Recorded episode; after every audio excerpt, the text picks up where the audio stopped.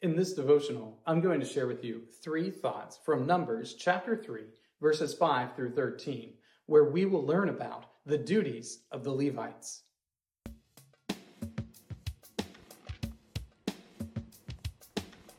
Numbers chapter three, verses five through thirteen says, "And the Lord spoke to Moses, saying, Bring the tribe of Levi near, and set them before Aaron the priest, that they may minister to him.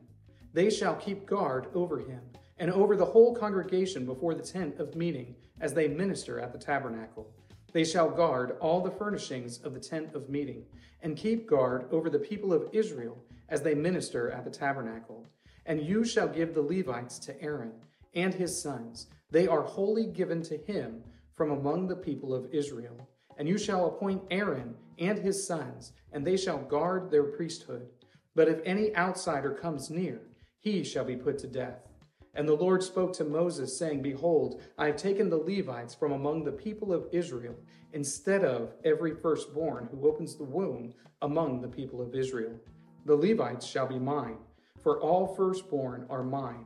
On the day that I struck down all the firstborn in the land of Egypt, I consecrated for my own all the firstborn in Israel, both of man and of beast. They shall be mine.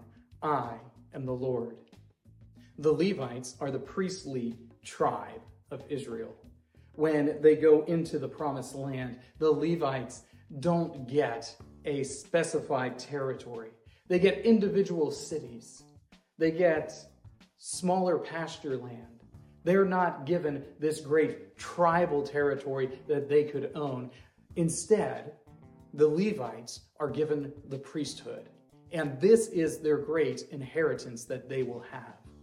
As we look at Numbers three, five through thirteen, we're going to see three duties of the Levites. Thought number one, guard the high priest. It was the duty of the Levites to guard Aaron and whomever would be the high priest as they were representing the people of Israel before the Lord. It was their job to make sure that the priest had everything that was necessary for him to minister before the Lord in the tabernacle and later the temple. It was the job of the Levites to gather around this place where the worship of the Lord was taking place and make sure that everything was being performed in a proper manner, in a way that's pleasing to God, because they needed to approach God in the ways that he had commanded. Thought number two, guard the tabernacle. The tabernacle, and later the temple, is the place where God manifests himself in a special way among the people of Israel. It is there at the tabernacle that the people of Israel will bring all of their sacrifices before the Lord. It's there at the tabernacle that they come into contact in a special way with God. And because of that, all of the things in and around the tabernacle, all of these elements that are utilized for worship, every single stick of furniture, every bit of cloth that makes up this tent that they would carry around is made holy by the presence of God. Because it is holy, because it is set apart for the Lord's worship, it must be guarded and kept safe from contamination. It must be guarded against the sin of the people of Israel.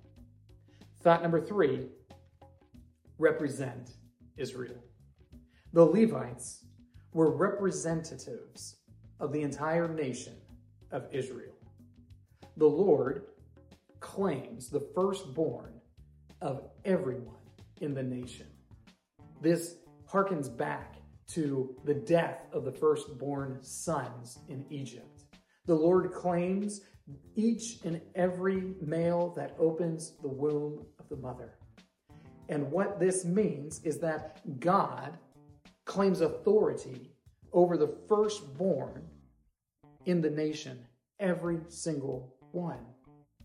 But because the Lord is seeking to create a scenario where the people of Israel are able to faithfully worship him instead of taking the firstborn son of every family there in Israel, he takes just this tribe, the descendants of Aaron, and he makes them the representatives of Israel instead of each and every firstborn son going directly to God. These three thoughts come from the assigned reading of Numbers chapters one through four.